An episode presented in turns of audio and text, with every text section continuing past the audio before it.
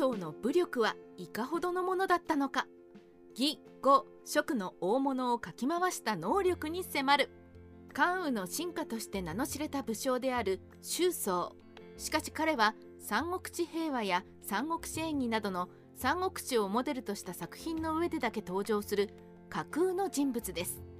それでも彼の人気は絶大なもので三国志をモデルにしたゲームなどにも登場しています。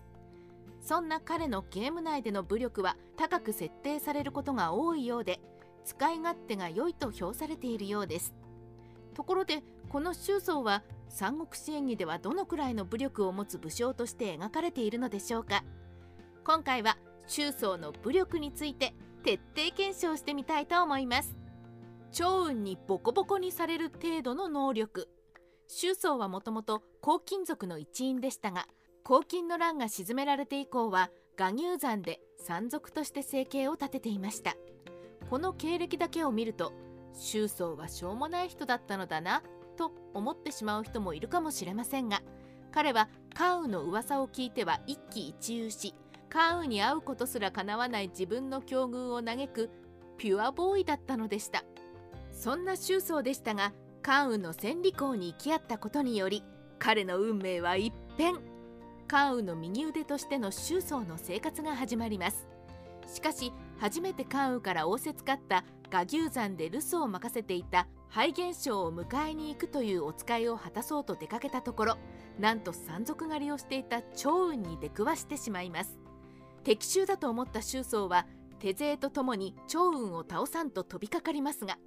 趙雲は周宗一味をバッタバッタとなぎ倒していき手も足も出ず結局周宗は趙雲から逃げ出すのですが逃げ出した先にはちょうど周宗を迎えに来てくれていた関羽と張飛劉備がいました。そこで周宗は劉備に挨拶し趙雲のことを警告したのですが劉備にとっては朗報以外の何者でもなくこのエピソードに鑑みるに周宗の武力は趙雲には遠く及ばなかったということが伺えますね。孫権を出し抜く程度の能力。続いて関羽が慶州に陣取りロシクが交渉を申し込んできた場面に移ります。ロシクは1対1の会談を申し込んできたのですが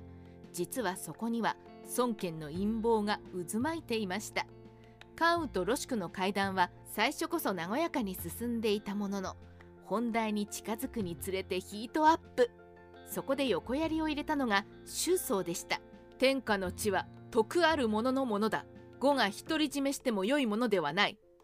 これを聞いた関羽は周宗の罵声に負けないくらいの大声で周宗を怒鳴りつけ周宗を階段の場から退出させました。しかしこれは孫権の陰謀を見破っていた2人の小芝居。周宗はすぐに水軍に合図して岸に呼び寄せ関羽はロシクを人質にして船に乗り込み慶州に帰っていったのでした。これは武力というよりも知力連携力という感じですかね。宝徳を捕まえる程度の能力。ここまでご紹介したエピソードで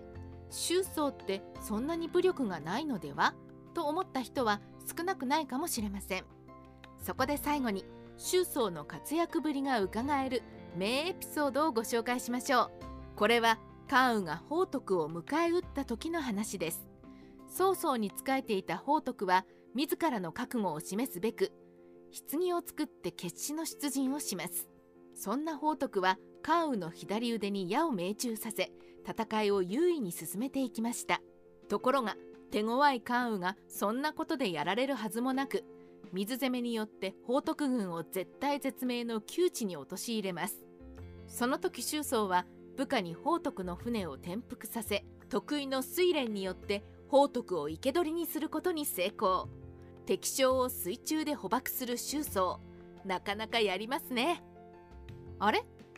これも武力と呼べるものではないという幻聴が聞こえてきますね。睡蓮がうまいのだって立派な武力ですよ。三国志ライターチョップスティックスの独り言。周宗の有名なエピソードとして3つのお話を取り上げてみたのですが結局のところ周宗の武力は趙雲より低いということくらいしか明らかにできませんでしたしかし関羽が大事な局面において重要な役割を周宗に任せていたということからは関羽からの厚い信頼を得ていたことがうかがえますしやはり周宗は頼りがいのある強い武将という設定だったのでしょう。